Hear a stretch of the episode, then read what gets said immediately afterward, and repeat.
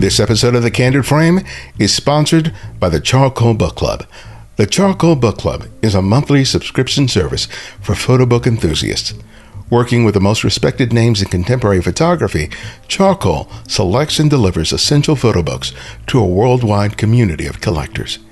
Each month, members receive a signed first edition monograph and an exclusive print to add to their collections.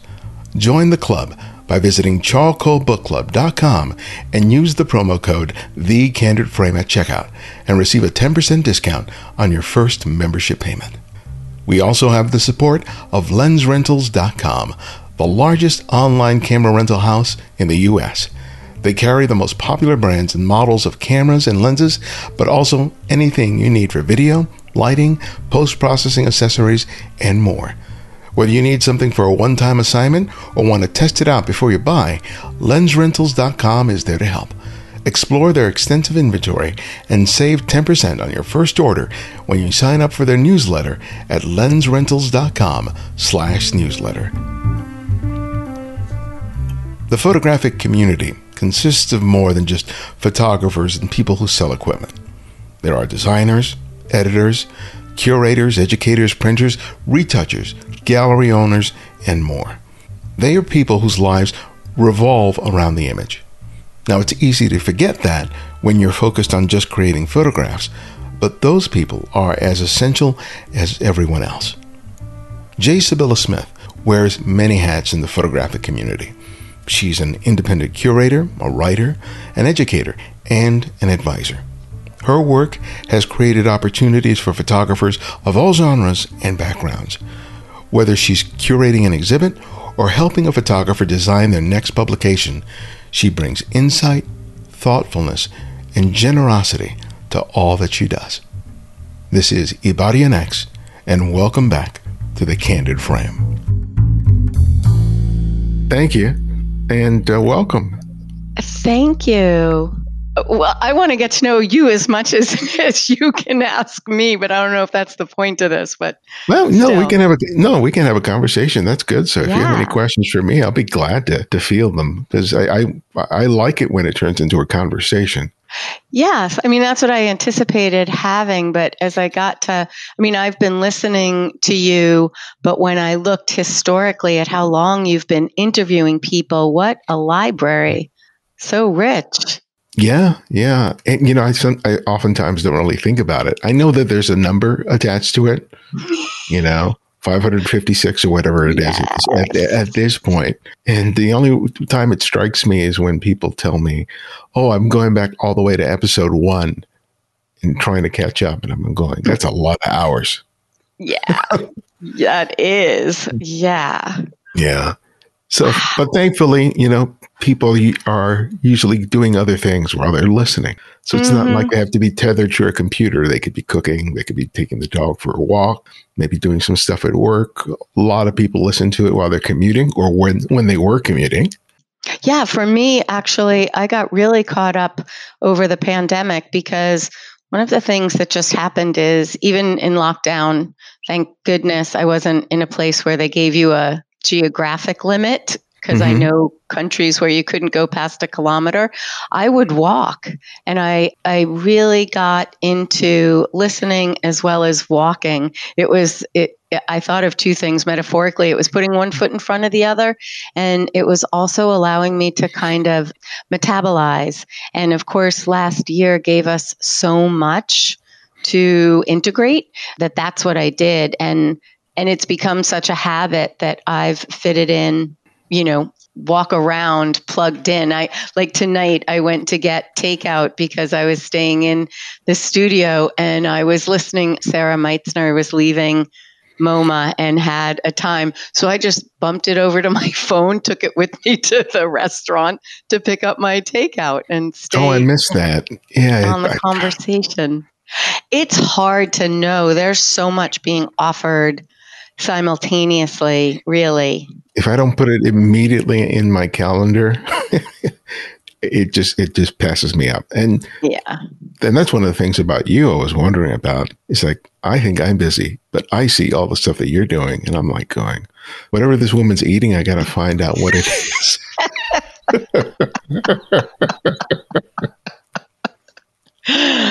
well, yeah, I know. It doesn't come from that. It comes from um, energy and a passion. I just recently, I'd say in this year, stopped burning the candle at both ends, but it's been fun. And how, how did you manage to do that? By hook or by crook, you know, it's interesting. You, you know my husband, and I don't know that you know that we're married. Uh, most people don't, and it's really funny. Someone will go like, "Hey, you should know this person," and it's like, mm, "Yeah, I do." Um, it's Eric. That's happened so often. Um, it's Eric Luden of Digital Silver Imaging. Oh, oh yeah. The two of us. You know, normally people marry something to balance them out. Right. And unfortunately for our children, we didn't do that. um, our, our, children will never be entrepreneurs ever. And both Eric and I, without planning to do this, um, we work in different arenas within the same field. Um, however, we both basically created something that didn't exist.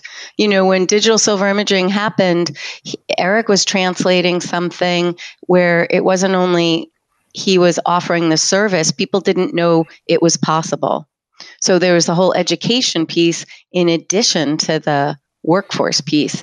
And that's actually what happened for me too. I mean, it wasn't thought out for sure, but it's really been fun. It's been a privilege it's been a big uphill uh, in terms of keeping all of it moving and just being a part of a dynamic conversation. And Eric and I have a lot of similarities. Like, we both really get enthusiastic about ideas.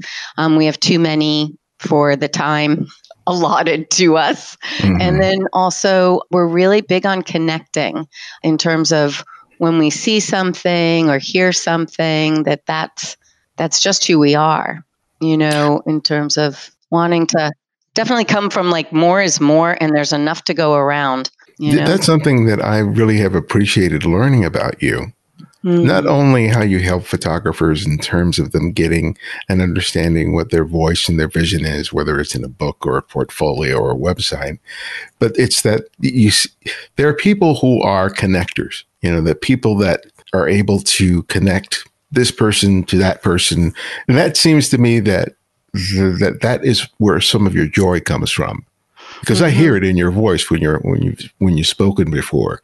It's like this isn't a woman who's burned out on what she's doing. It seems like when I hear you, you're as enthusiastic and as passionate as when you started.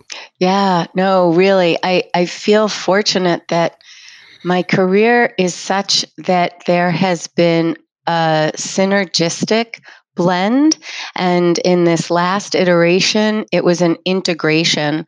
It let me have my academic, analytical piece and then my aesthetic, kind of discerning eye piece come together. So it's it's really exciting and the intersection of I'm excited about photography as a medium and yet I'm excited about the layers of what can be done with photography or what photography does do, the visual culture conversation. And that has been so dynamic over the last several years. It's so much to integrate and so much to evolve and move with. I was always aware of the power of photography, but we grew into this visual literacy in the last 20 years it's like all these pieces came together. I, mean, I was trained as an activist, and I see myself and call myself a visual activist because I see the empowerment that's possible from an individual standpoint, really, someone finding their visual voice. And it doesn't have to necessarily be tied to a social justice issue. However, that undercurrent is always being addressed by it. And I find that the it's like a playground that photography offers me to work in the things that I am truly, truly passionate about and that I can see the impact. You know, when I'm working with someone around the concept aware curriculum that I developed, all I'm really on is a collaborative journey to be with someone when they step into their voice and it shows up in the work. You know, and I'm there to say, let's figure out what comes naturally. Like, what's the propensity you lean towards without really thinking about it? And what I'm asking people to do is stop and kind of analyze the process to bring awareness, to be able to, to name this is how I see. And when you name it, you own it and you step into it differently. And it immediately shows. And my other part when I'm teaching is to ask you to get out of your comfort zone and really play in other areas, be a beginner, be challenged and and that kind of playfulness and curiosity will refresh the very things that you come by naturally. Like I think that we tend to minimize what we do well and frankly what we see and then we're like, you know, doesn't everybody see that? And it's like, uh no, they don't. So it's really fun when people get it. I have one example which was really funny because this person came around to tell me he was a business person who found photography later in life and he said you have a marketing problem because I'm not a soundbite. I'm not a one thing. And he came to a concept aware weekend workshop and he literally didn't have a thing with him. A computer, a piece of paper, nothing. And I literally I like don't leave home. I'm always with an implement. It's how I think. So he sat through a weekend very engaged, but not having any of that kind of like capturing. And for two years, whenever I ran into him, he would say, like, I'm still thinking, you know, I'm still mulling. And truly, that's what I tell people. I hope I leave you with more questions than answers. And this stuff takes a while to unpack. And two years later, he was working. Um, gun violence was very, very important to him, and he was at a rally.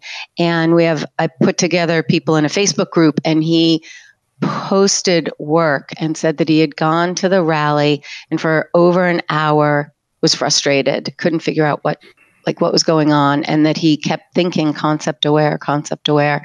And he said and i uh, i got clear and here's my portraits. And there must have been eight black and white portraits. And i literally a i cried then i called mm. him. And i just said okay you've got to tell me what what is it? What happened? He said that in in that conversation he said that um I gave him the confidence to like what he likes mm-hmm. and to be clear. And what he had done in that particular protest was he found the young people that had signage that basically alluded to Am I Next? And he took black and white portraits of these young people. So he really drilled in, said what he needed to say. Wow.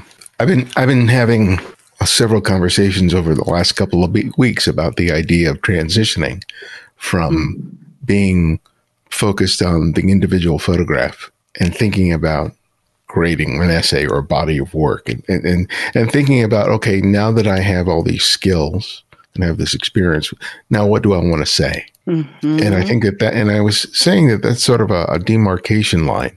Some people are not able to cross that. And so they just, you know, just remain on that space where they're strictly focused on making the the individual photograph, and to my thinking, experience a lot of frustration mm-hmm. because they feel like, well, I don't know if I'm getting any better. You know, am I any good?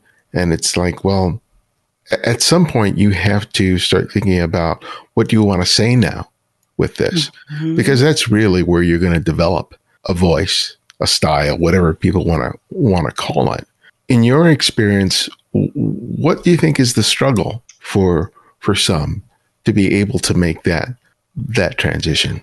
And what what in what in your experience has helped people to do that?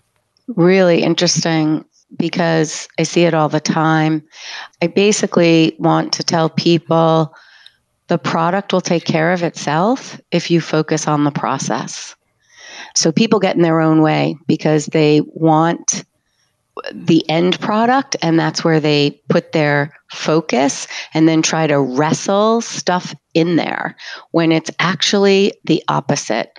Um, I often use the analogy of Hansel and Gretel and say, pick up the breadcrumbs, and the breadcrumbs are your curiosity. What lights you up?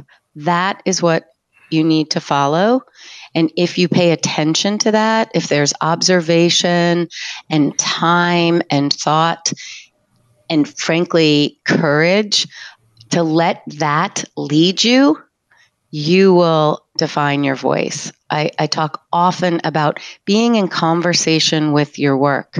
It was interesting when I was in clothing design, we would often say, like, what what does this fabric want to do? If you were working with it in draping or whatever um, when i was on set sometimes a photographer would be like mm, like what is this what does this want to do? Like what like be in conversation with what your medium is and what you're working with. For instance I love this one image from a photographer who really got it, who photographed this dress just for the lines in the back and just brought it in and was sculptural. And it's like, no, not every fashion item needs to be seen from the front. Mm. There was one man in my workshop one time, and I use it as an example because he had a 20 year commercial business in photography, and I watched the light bulb go off in his head. It was incredible because he basically went, I don't need to have eye contact for a portrait oh my gosh, mm-hmm. like, nope.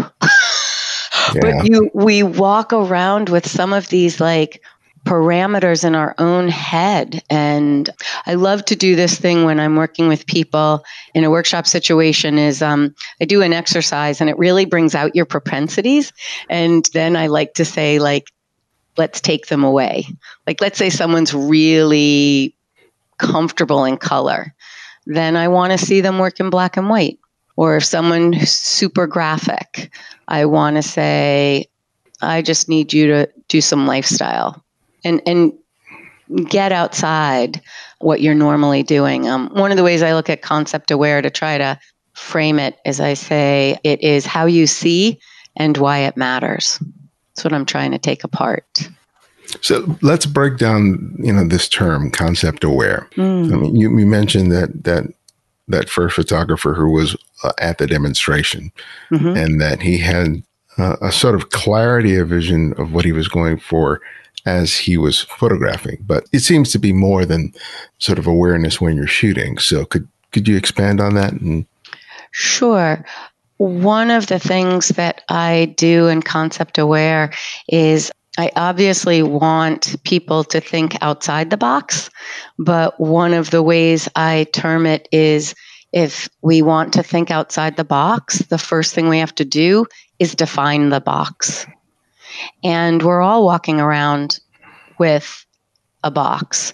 And the box I'm asking you to originally start from is things you wouldn't necessarily think are in your photographic toolkit, but they are um, things like preconceptions, uh, limitations, bias, fear.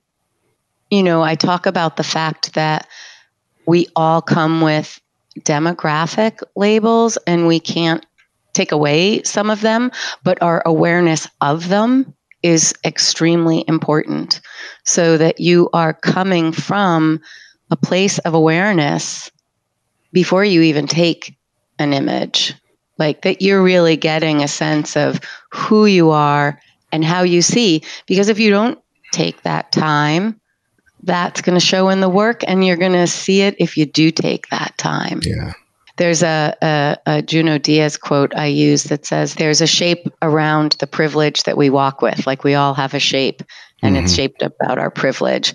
And it's like, so that's where I start, which certainly throws a lot of people off that that we're talking about you. Like and it's this real interesting I think that's why my background someone said I used to work on people's insides and and then when I went through the fashion piece it was on their outsides. But I think where I'm working now is such an integration of both right?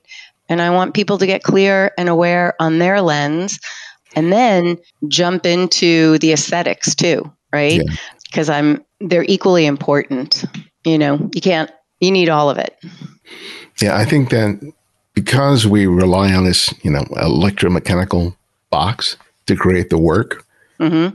the the preoccupation can become uh, can get too focused on that. At some point, when you want to have a voice, you have to have a, a certain degree of, of growing self awareness. Mm-hmm. Not that you've reached some point of nirvana, you know, all of a sudden now I'm ready to give my voice because it's going to evolve and change and a lot of false starts. I've returned to writing fiction, and one of the things that that held me back in terms of that was this not feeling that I had something to say. Mm. That I wanted to say something, but felt that things about my experiences were would not be that I that I couldn't use them. So I would I, I got to be a good technician in terms of writing because I spent I spent most of my my life writing, but I wasn't investing myself in the work. I was being very sort of technical about about it and, and being effective, but it wasn't as genuine as genuine and honest a creation as I wanted it to be.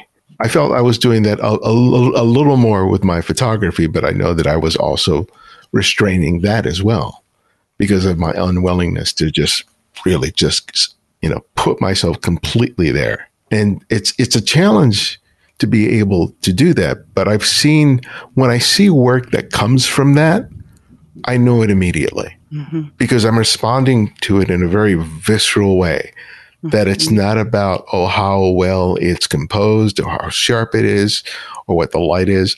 I i will like physically go feel it. It's like oh my god you know and yes. that does not come from some technical competency. Mm-mm. It's by taking some, that that that raw core of you, as misshapen as you may think it is sometimes, and then giving yourself permission to use it in, in one way or another. And it seems like you've helped facilitate a lot of people to do just that. But why are you capable of doing it and helping them do it when they can't? That's great. I'm just smiling because I'm thinking like five things at the same time. Number one, as you describe your situation, it was a process of integration. You were judging aspects, and as you said, the permission wasn't there. So something had to help you step into it. And the irony of it is when you do, it impacts your work and it impacts it positively. It does infuse it. I think we have to get out of our own way often. And I think sometimes the collaborative nature of my work with people is that I'm I'm just splunking with somebody and it's two flashlights instead of one and it's helpful right so it gives you a bit more of like you know, I, I, use analogies all the time. So I'm going from splunking in a cave to the idea of like a carabiner on rock climbing and, you know, whatever. But it's like you're not alone. And I can think of when I was developing my own ability uh, undergraduate and graduate i was working with people in as a social worker and we had to integrate theory.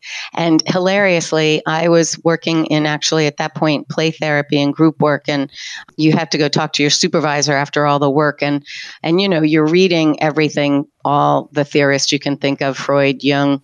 And my supervisor goes yeah well you you found the smith method. And i was like smith i haven't i haven't read any smith it was like, duh. He was talking about the fact that I had taken my pieces of all these different, and it was hysterical. It went right over my head initially. So that's that idea of like taking it and integrating it yourself, and then it comes out with that blend that only you bring to it because we each have that unique, you know, capacity, all of your experiences and memories and frankly your fears and all those things I talk about in the box are necessary. They're part of your toolkit and you need to own them. And then they once you do, they show up. And I just have, I have two other examples. One was this was hilarious. I was going to teach at the School of Visual Arts, and I was being introduced by um, Katrin Eismann, who at the time was the head of the um, Masters of Digital Photography. And she said, Sybylla has been thinking about creativity her whole life. And I literally went like, damn, why didn't I think of that? Like it literally was like mm-hmm. Being reflected like that was so helpful. It was literally like, I have been thinking about that. And it helped me own my unique vantage point. It helped me move forward. You know, I'm in a book proposal process, have been for a while on concept aware. And it it came out of this organic process of an integration of all the different places that I was standing in relationship to making imagery and, and seeing correlations that people, people uh, hadn't like our education system, um, how we talk about what we do, hadn't highlighted it in a way so that if you go into a, uh, a course of study in a medium of the arts, you typically study the history and you study the craft. Mm-hmm. And I'm right in the middle because I'm going to contextualize you historically, and you better be really good at your craft. But what I'm going to be focusing on in the spotlight is that process, that integration, and that, um, well, exactly what you were talking about, which is in my mind, you know, I talk about it if you take a class with me all the time, which is punctum, which is coming out of Roland Barthes talking about what is it that comes from the photograph and pierces the viewer's heart. Mm-hmm. And that's that emotional impact. I call myself a punctum junkie because I am addicted to the emotional impact of photography. And I am going to plug you into your punctum because that's like if you get in touch with your core, as you were saying, and then that's what you're seeing with, that's what's going to hook the viewer. And yeah. I love it because I love this other uh, uh, notion. I think we came around this when I was talking to um, uh, and reading David Campany. Two ideas. One is that that once you take a picture, it has a life of its own. Mm-hmm. Like you don't have control over that. You don't have control over what somebody sees. And then Teju Cole writes about no photograph stands alone because it's always going to be in this mind field of yours of memory, experience, other images, other experiences. There's so many ways to interact with the the medium. I think that's why I love it uh, because I love that idea of you becoming aware of your vision and how that kind of ignites something where you know it when you see it, you know when you're oh, yeah. in mm-hmm. it, and then it shows up in the work. So it's this synergy. Yeah, when people yeah. ask me about my process and trying to get me to explain it, their their questions are often about, "Well, what are you looking for?" And that's not in. You know, I am observing light and shadow, line and shape, color and gesture. But what I'm in pursuit of is a certain feeling that I get in my belly mm. when I see all these disparate elements and I see the potential for that moment. Mm-hmm. You know, and then my spidey senses go up. Mm-hmm. And then it's about can I muster all the skills and experience that I have and actually turn that into something? You know, I described it the other day that it's it's like, you know, discovering a question and trying to find the answer. Each time. Yeah. You know, and sometimes yeah. it's algebra. yeah, yeah. and now but, I'm thinking. Now I'm thinking. When the moment it. happens, it's like it is just. It's at that point, it's not so much about what that final image looks like. Mm-hmm. It's how I felt at that moment when I felt like I figured it out. The the the photograph is proof that I did it, mm-hmm. but I'm, I'm so much more invested in in that moment.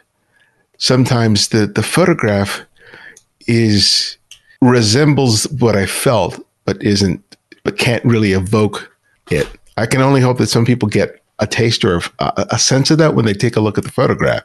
mm-hmm. but it's it's I, I I don't know whether any image I have created or ever will create will fully encapsulate that experience to someone else. It would be nice, but that's a nice goal, maybe, but it's an interesting, at least thought exercise, if nothing else.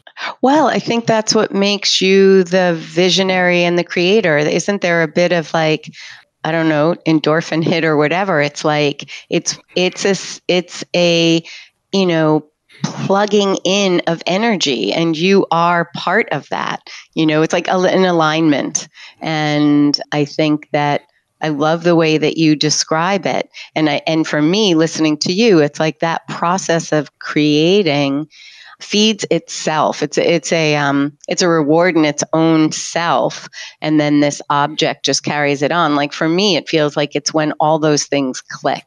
Mm-hmm. I was discussing a book today with a photographer, and actually the model totally synergistic. It's a self published book by David Horton, and the model is Beatrice Lovely, who is um, also an actor and uh, Swedish.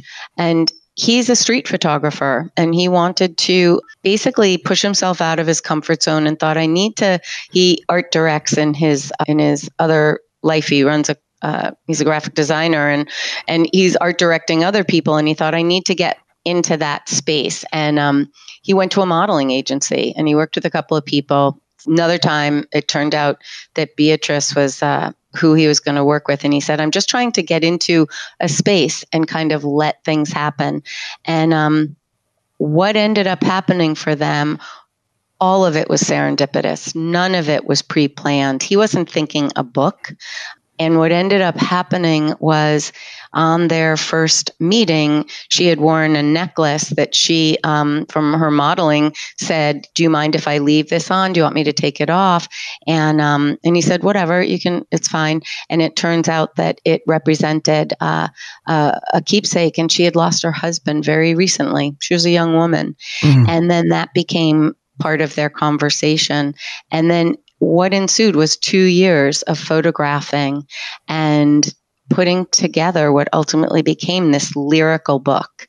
And I called it a benediction because it was just it was what you just described of you and the photograph and the moment happening between two people.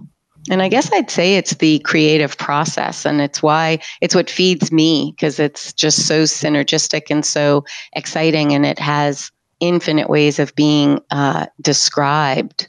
My joy is being either a collaborator as you're doing that process, or like in my photo book book group, talking to you about how you got there. Like, what's the I liken it to going, you know, in the Wizard of Oz behind the curtain and being like, how did this happen? Because there's yeah. so many creative choices and they get layered.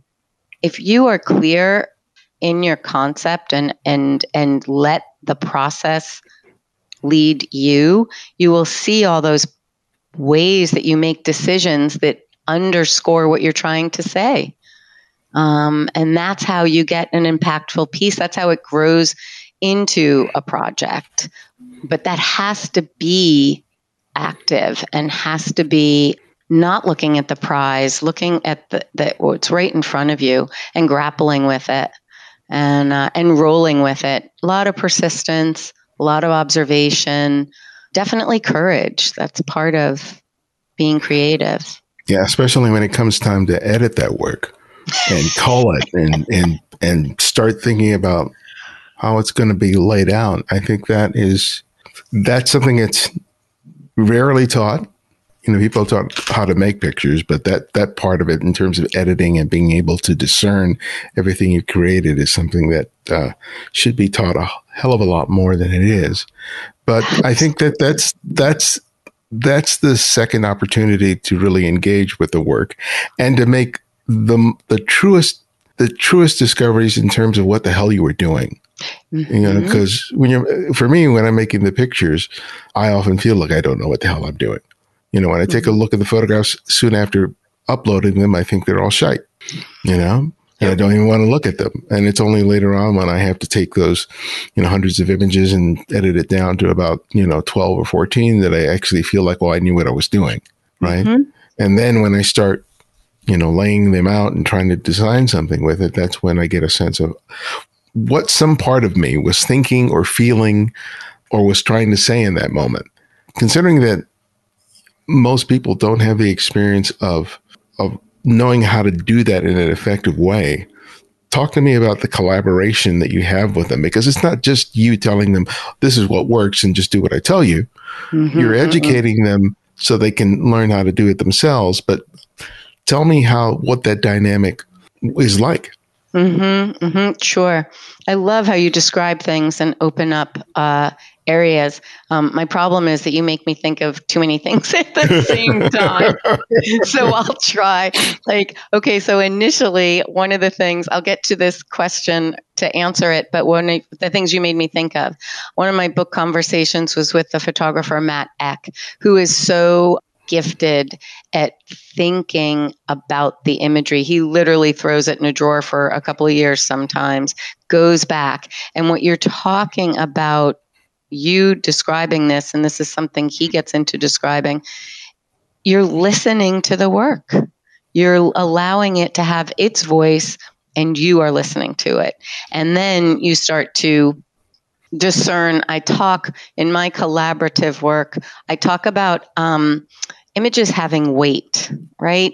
And and and being able to look at a number of them and and start to like it's like when you filter anything else. Like let's figure out what can be taken away often and what rises to the top.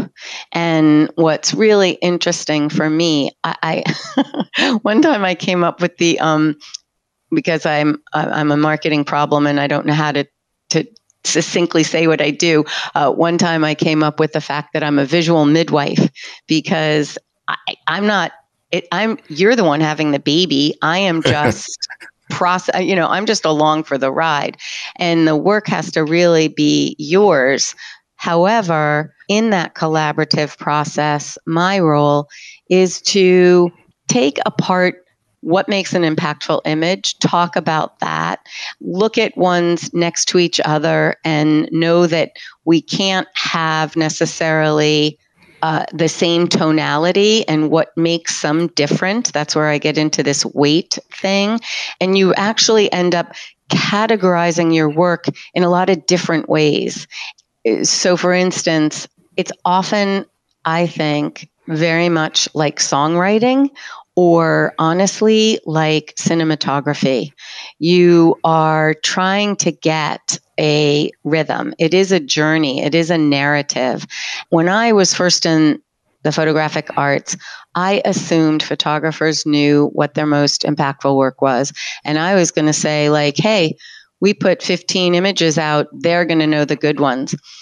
I completely disagree with that statement now and stand by it because I think it's a real art to be able to discern your own work and i understand how hard that is to do there's so many things that make you wedded to an image like what you went through to make it sometimes right, right? Mm-hmm. and i'm coming in from outside and i'm not seeing that so working with an editor is is really, really helpful. And you're right that it is not me saying, this is how we do it.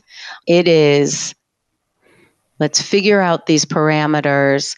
What is the essence? You know, what are the, what's the message? Sometimes I'm not even using specifics or a real word because it's really a feeling and we get to know what that is and we start to see it together and then what i really love is we get into this process where we kind of like um, fight for our own images and why like because you less is more that totally is true like the taking away is going to help.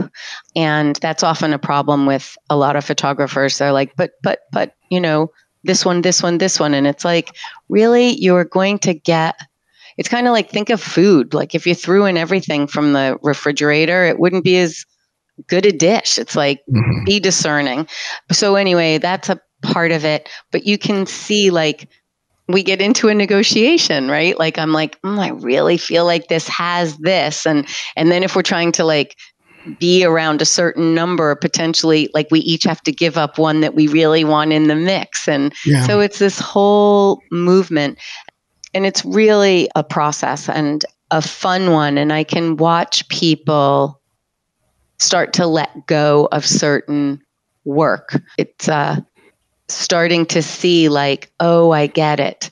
You know things where i, I had this experience where um, especially when people are making kind of like the work i was talking about earlier today uh, like evocative work that ends up being personal and some kind of an emotional thing going on you can lose sight of some of the most like really basic concrete things. For instance um, if you haven't utilize different wardrobe, there's only so many images of the same pieces we can make. Like there's just there's there's a lot of ways that you need to be thinking.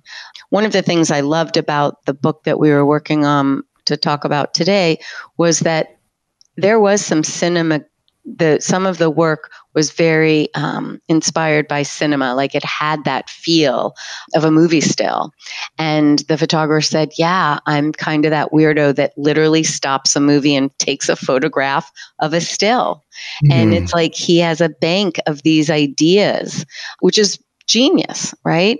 But what I loved about this book is that there was such curiosity. Nothing was anticipated. I didn't know what was going to be next, and I didn't even know why they were all together.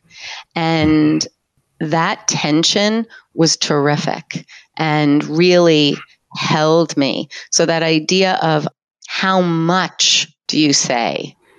Is also really interesting, and how I do think that you get to be aware of stylistic issues that may define your way of looking, but I would encourage everyone to keep evolving, to keep exploring because it's it's that kind of tension that's really fun and, and evolutionary. Like I, I I love watching you know, I know that you um, interviewed Mona Kuhn recently, and I've been a big fan of her work for a long time, and um, love that this book that just is out is a retrospective because you see evolution, and that's so exciting.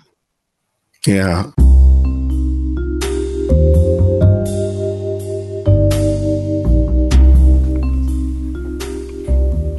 Think about the last thing you consumed that really, really inspired your photography.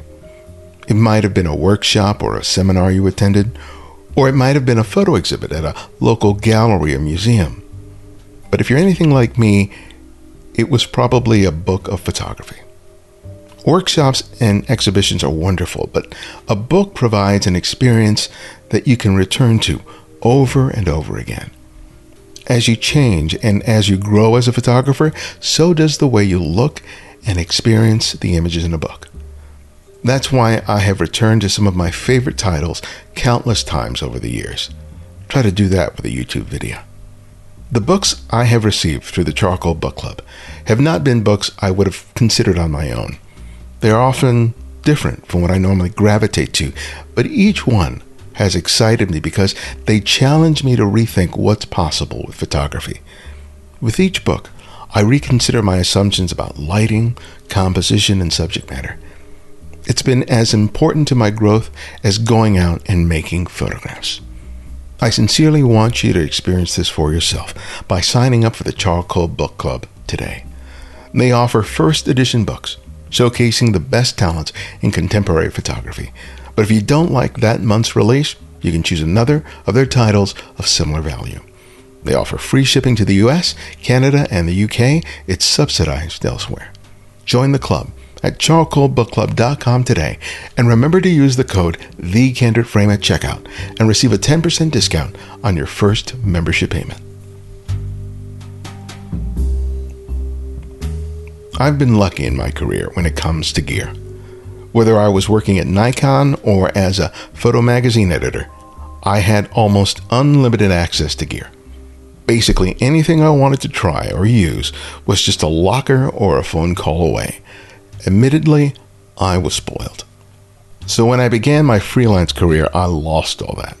I had to buy everything that I wanted to use. So, as you can imagine, there was a lot of stuff that I had to do without. I had a serious case of the withdrawals after I left all that behind. But now you and I have more options. We don't have to buy. You can rent.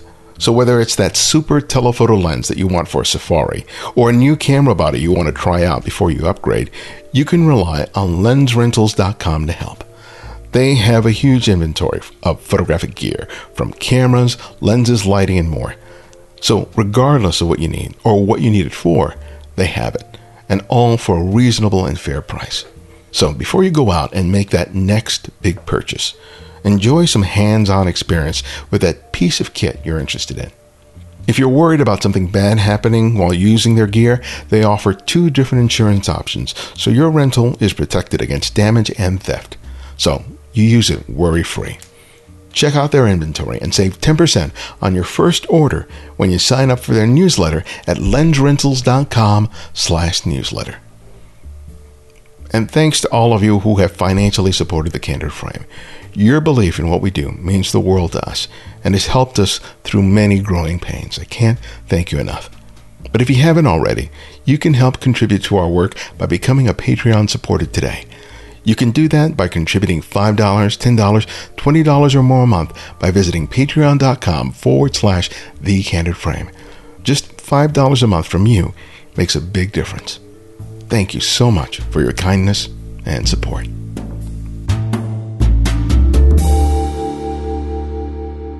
And Anytime I get a, a photo book, but first, my first thing is to quickly go through it just look at the, just look at the photographs and see how I respond to it, and then I then I put it down, and then I return to it a little while later, and I take it a little more slowly, and then I'm looking for the the rhythm and the beats, mm-hmm. right? Seeing, you know, where the rests are, where the transitions are, you know, because it's not just about a selection of images for me you know, it's like a piece of music or or, or a concert or or or concept album.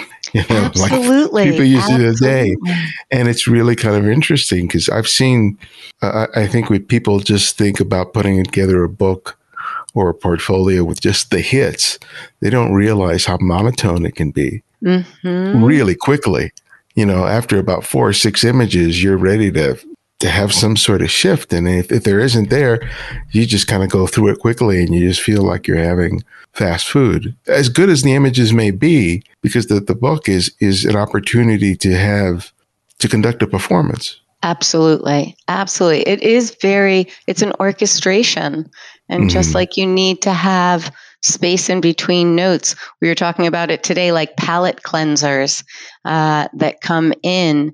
I brought up the um, example of these are the books right here are the ones that we covered in the first year of my photo book book group. And i just love i don't know if you know um, laurent chevalier's work. No i'm not familiar. Oh beautiful book with chris graves. You should have him on talking to Laurent. So this is a this is a study of blackness in New York. It was so much like so for me, I saw some images. I didn't know Laurent, and then I'm like, I have to have I have to have this book. And then and then once I looked at it and was so moved literally by the sequencing was gorgeous. And I'm like, I have to talk to this person. And it was so much fun to to unpack it with him. And what he used, and I'm going to try to bring up an example, he very thoughtfully brought in text and actually had a I think a spoken word performer uh, write for this. But he took every now and then an image like this Mm-hmm. Which, Which is an image of a car on a street for people can't, you know, most of you can't see this, but yeah. Uh, hopefully you can take a look at the book. Yeah. So yeah. he used those images of the parked car as a segue. And they were ah. placed every now and then in between all these other more people oriented, active nice. images. Yeah. yeah. And I I made an analogy today to something I was taking a, a drawing uh, workshop, and we had this idea that the way that it ran is that we would have like um, a short lecture and then we would work in this mode. And it started with film stills, and we had to draw from that vantage point. So to tell a story in still image. And it was really interesting. Obviously, we weren't taking images, but we were being inspired by film and using drawing. Mm. I, I took one of my favorite, um, I don't know if you know the movie Wings of Desire. Oh, yeah. Oh, I could talk to you for hours on that film. Yeah. Top 10, like love, love, love. So that's what I did. I drew pieces of that movie. It was so much fun. So it's that idea of distilling something. Um, like you don't have to have all the blah blah blah on there. You have yeah. to have the those sweet notes, right? And and that surprise. Like how about Wings of Desire? That everything from the angel's point of view was black and white, and the mortals was color, right? That's a creative decision that was flipping massive in the message of that movie. You know, in the book I was talking about today, it was the color of the um, the photographer said I knew I didn't want an image on the front of my book, and the color of the of the fabric was beautiful. And when you open it up on the title page, the ink is the same color, and it's mm. so subtle, but it's like those details really show. And the only other thing I wanted to say, because you made me think of it too, is this concept of like number one, not all your ideas are good ones, and not all of your ideas are ready to be hatched. Oh, yeah. I, I, yeah, bring up that Charlotte's Web scene when the goose says, I'm no flibbity of it, gibbet. I'm sitting on my eggs. And people need to sit on some of their eggs. Let me, let me ask you a question because that is a really good point. Because I think during moments like that, there's a there's a moment of struggle, right? Yep. Trying to discern whether the struggle is about oh, it's not ready to be hatched yet, or the struggle is about some baggage you're not willing to let go of to allow yourself to have a sort of to have the big breakthrough that you need to. How do you discern which which of the two it is? Interesting. That's a really interesting point. I'm trying to think if I could come up with an example. I mean, I can always pretty much tell when the impatience of the creator is getting in the way. And it's more impatience with the challenge of the process. Mm. So I can ask someone, you know, or guide someone to say, like, stick with it. Like, like I don't think you've made the choices yet. You know, like it's it's a it's a lot about control, um, and um, what where people's comfort zone is in letting go of some of the control and following the process. That can be scary for sure. But I'm trying to think of when do I think someone impedes themselves? I keep looking back because it's like this is my like store. Um and I don't know if there is a good answer to that, you know, because I, you know, I asked the question and I don't even have an answer for that. For me personally, it's, it's, you know, when I'm in the midst of those sort of struggles, the only time it's sort of really sort of revealed to me is the answer usually comes for both when I have that moment of surrender. What do you mean for Where, both? For whether it's because I'm holding myself back mm-hmm. or whether it's just not ready. And both, I think for me, both of them involve me trying to exert a level of control that isn't working. Mm-hmm. And that I have to sort of just let it go and stop trying to fix it or figure it out. Mm-hmm. And then when I when I do that and have the opportunity to sort of take a step back, get a breath, find a diversion, and return to it, then it becomes a little clearer. It may not be absolutely crystal clear, but I have a little more clarity than I, I would when I'm kind of trying to wrestle the bear. Mm-hmm. And don't you feel, I think, a little uh, relief internally? You feel more more aligned oh with what's God. going on. It's so exhausting. Yeah. being that, being that, trying to do it. It's like and it's it's it's especially clear to me whenever I'm writing something, like mm-hmm. I'm writing the book. It's like it's always the last, you know, quarter, you know, the last 50 or 100 pages that are always the worst. Mm. Right? It's like I've been spending weeks or months working on this thing. And it's that last period where all the doubt, insecurity, frustration, uh, anger, you know, mm-hmm. impatience really comes to sort of the fore.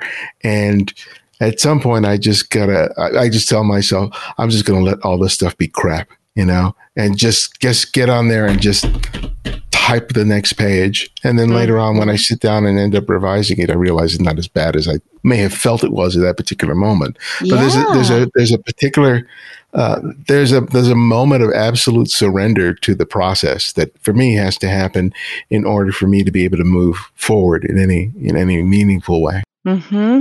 Yep. Yep. In in essence, not necessarily listen to yourself or or acknowledge it. Kind of say like, "I hear you." Like, sit down. Like, you know, we're still gonna keep going. Mm-hmm. Um, I, you're making me think of two interesting things. I remember um, I was teaching uh, concept aware in a five day format at Maine Media.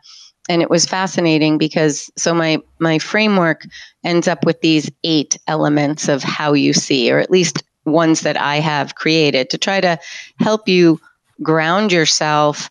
Typically, I say people are looking or utilizing three elements most, like, and we try to like figure out what are the three that are the propensity you lean towards. Mm-hmm. Um, some are more associated than others. So they kind of come in packages. But it takes a long time to kind of figure that out about yourself. And in a class situation, I love that people help each other out.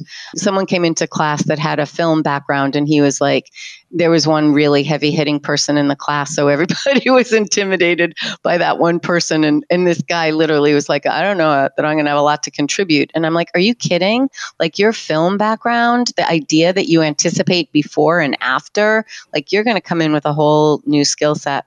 And then there was another person in the class that literally I think probably had not been dealt with in the same way that I ended up dealing with them because people presented in the beginning and then we came around through all these processes and exercises and to present at the end. And he was still looking for us to tell him what was good and what was going mm. on. And so he puts the work out and I watched him set it up and I went, mm, time out. That's not fair. It's not our work and it's not our answer. And it made him so uncomfortable because I don't think a lot of people challenge you like that, right? Yeah. That that people are so willing to give their their their opinion. And if I hear one more person say, "Oh my god, I put it on Instagram and it got a lot of likes." Like, so what? Like, mm-hmm. oh my God, that is not the place to be discerning your work. And it's like that internal place where you have to own it. Um, and I'll just give you one other example from that class because it was fascinating. I love to, I want people to be comfortable, get comfortable with being uncomfortable. So it's not masochistic, but I really do want to put people in uncomfortable situations. It's like you'll figure it out. And um, so uh, the middle of the week, I gave them a collaborative process, and it was really funny, like kind of randomly. I gave this bunch of inspiration and then just said, okay, so you guys can all figure it out. And it made so many people uncomfortable. Like, well, wait, you're not telling us what to do. You're not telling us who's doing what. I literally had someone ask, well, if we're making a collaborative picture, like who gets to press the shutter? and and I was like, I don't know. You'll figure that out. And so they go off, and it was one of those other, other experiences where I was speechless with with what came back. First of all, yeah. they came back the next day so pumped because they had fun. Mm-hmm. They totally were all outside their comfort zone and once they got going there was nothing off the table for what could be done. And their stuff was so incredible. I invited the director to come in and see it because I was like, you aren't going to believe this. Like they blew me out of the water. And it was so cool. And it's like, so for me, it's just so much fun to watch that process, right? People just get a whole new skill set. And then that is confidence building. It's like, okay, it, I, I didn't know how to do this. I didn't know what the hell she was talking about, but like, look what came out of it. And, and, and that's, you know, that's part of, uh, turning down some of the volume on the things that make us stop. We yeah. don't need permission. I mean, frankly, what it is is we need to give ourselves permission. Yeah, one of the things I've learned as an educator is my one of my major jobs is making people uncomfortable. Yeah. You know, because yeah. that's when they have the breakthroughs. Because if they're feeling a little fear and anxiety, that means there's an opportunity there to learn learn, learn something. You know, I know that's been for me when I've been put in that similar circumstance when I'm the student, right? If I don't feel any fear or anxiety, then I feel, oh, this is a cakewalk. I'll be able to get through this and I won't have to hardly do anything. No, it really it move it's where you grow. You grow on that edge of your comfort zone and not knowing, getting comfortable with not knowing and just experimenting. Yeah, and you discover it's a beautiful thing. Absolutely. I mean, it's stuff that you couldn't you could not like it's like getting out of the way and letting the magic happen and it happens and hopefully you discover that you're much more capable of something than you ever thought. Mm-hmm. And that's mm-hmm. the gift. Yes. Yeah. Well, because honestly, uh, think about it. You are challenging those doubting voices. And the more that you put yourself in the position to do that, the quieter they become. Oh, yeah and other voices get louder and that's really good like that's what happened when that person reflected me as thinking about creativity i owned the history of my own creative thought i did something different with it because i owned it yeah well, my last question that I ask each yeah. guest is I ask them to recommend a photographer for our listeners to discover and explore, and it can be anyone someone you've long admired, or someone you've recently discovered. So, who would that one photographer be and why? That is like a mean question to ask someone like me. the first person who's called me out on calling me a mean question. I've heard a lot of it described a lot of other ways, but that's a first. that's ridiculous. like what? Like look. Oh my gosh. Yeah, all those books behind you. Yeah. Oh my goodness. Okay. Um Oh, damn, that's almost impossible, but give me a minute. Well, I'm a polyglot in terms of my love of photography because it breaks a lot of genres. So that's what's really, really hard. It's like I have mm-hmm. a lot. And one of the things that's really exciting is how many people I have been exposed to and what I so I'm not really answering your question I'll get there but the idea that like I I love to come in from the academic and I love to come in from the context of like the landscape of the contemporary photography foundation like like it's so interesting to watch how hard some definitions are held on to, even though they've been disproven for a very long time. Mm-hmm. So I love when people are pushing the edges and really on their own explore. And I've come across so many people like that. I mean, yesterday I, I've done two days of reviews. So, like, I've seen all this new work and how people push the boundaries. And I'm really interested in uh, social documentary and I'm really interested in conceptual. And, you know, I love when there's the synergy of when someone is aware of using the medium for an exploration, not for a answer. So I guess if you pinned me down, I think I think I'd come up with Odette England And when I was introduced to her work through Keeper of the Hearth, of course, it's about Roland Barthes' photograph that was never seen, uh, the Winter Garden photograph, which is what the premise is behind his book. When he was talking about, honestly, the passing of his mother and looking for a photograph that held her essence. And that's where he elucidates punctum and talks about mm. this idea of what's embedded. And what Odette did with Keeper of the Hearth, which is um, right here, um, is she was asking that question is it um, I mean, there's been a lot of thesis writing about is there really a photograph? Was there ever really a winter garden photograph? And nobody knows. Like, was that a real photograph? Was that a figment? Was that a, a, a compilation of things? And what Odette did was just put out a query like, what would be the unseen photograph for you. And she didn't edit whatever anyone sent back. And if you could see the breadth of the interpretations of this, and then mm-hmm. what happened in terms of the sequencing is spectacular.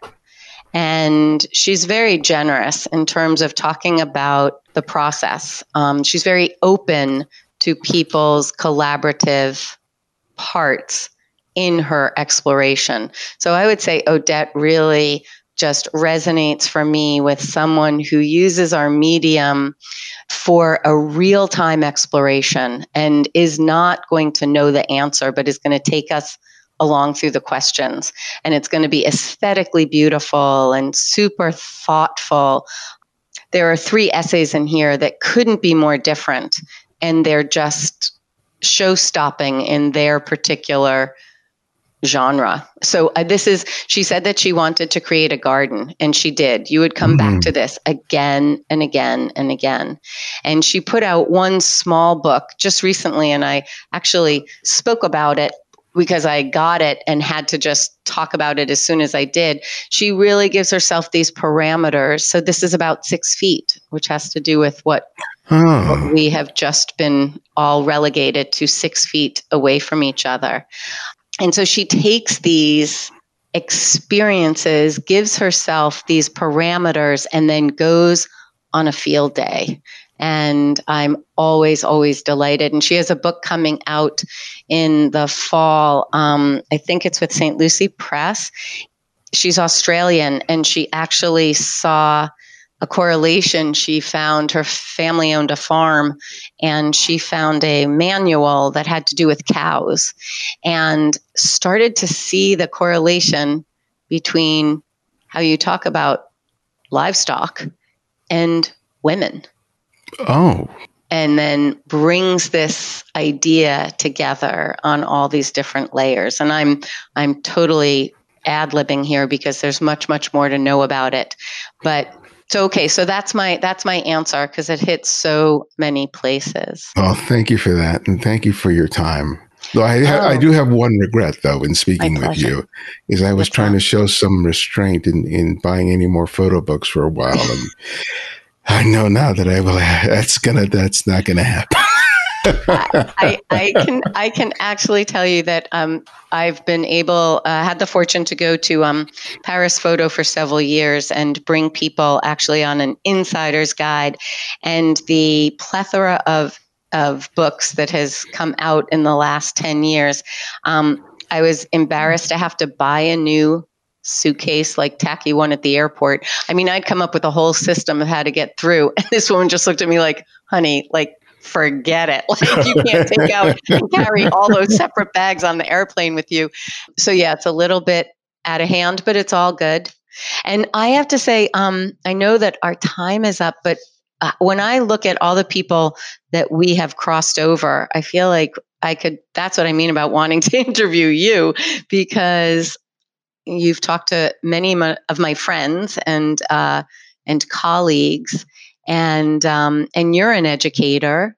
Yeah, so I would love to keep the conversation going. There's just so many places that we've crossed over. Oh yeah, yeah, yeah. I, let's keep the dialogue happening, whether it's being recorded or or not. Yeah, I enjoyed this. This was great fun. Yeah, thank you. Thank you for those questions. I really appreciate them.